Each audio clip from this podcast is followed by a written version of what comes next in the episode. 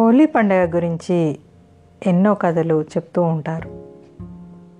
పూర్వం హిరణ్య కశ్యపుడు అనే రాక్షసుల రాజు తన రాజ్యంలో ప్రజలందరూ తననే దేవుడిగా పూజించాలని శాసిస్తాడంట. కానీ తన కుమారుడైన ప్రహ్లాదుడు మాత్రం తన మాటను లెక్క చేయడు, విష్ణుమూర్తికి దేవుడిగా పూజిస్తూ ఉంటాడు.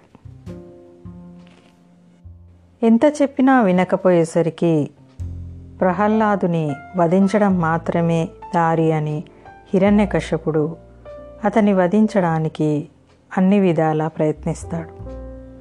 కానీ అతని ప్రతి ప్రయత్నం విఫలమవుతుంది. చివరగా తన చెల్లెలైన హోలికను పిలిచి తనకున్న శక్తులతో ప్రహ్లాదుని దగ్ధం చేయమని చెప్తాడు.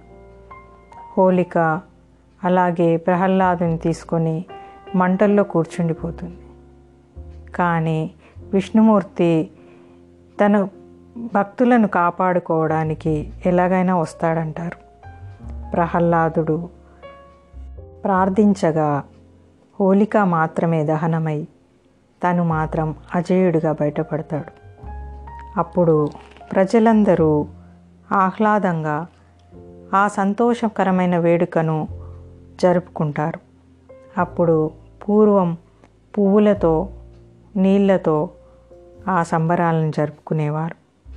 కానీ ఇప్పుడు కలర్స్ అని కెమికల్స్ కలర్స్ అన్నీ వచ్చేసాయి.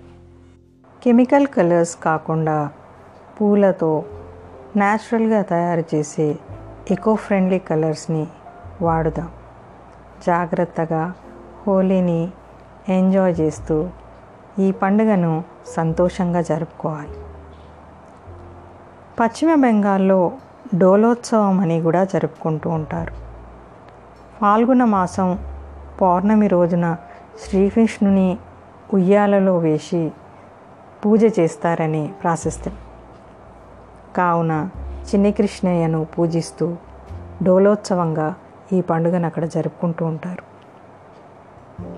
ఇంకొకటి, శివుని కోపానికి కాముడు దగ్ధమైనది ఇదే రోజుగా భావించి ఈ రోజుని కామదహనంగా కూడా జరుపుతూ ఉంటారు.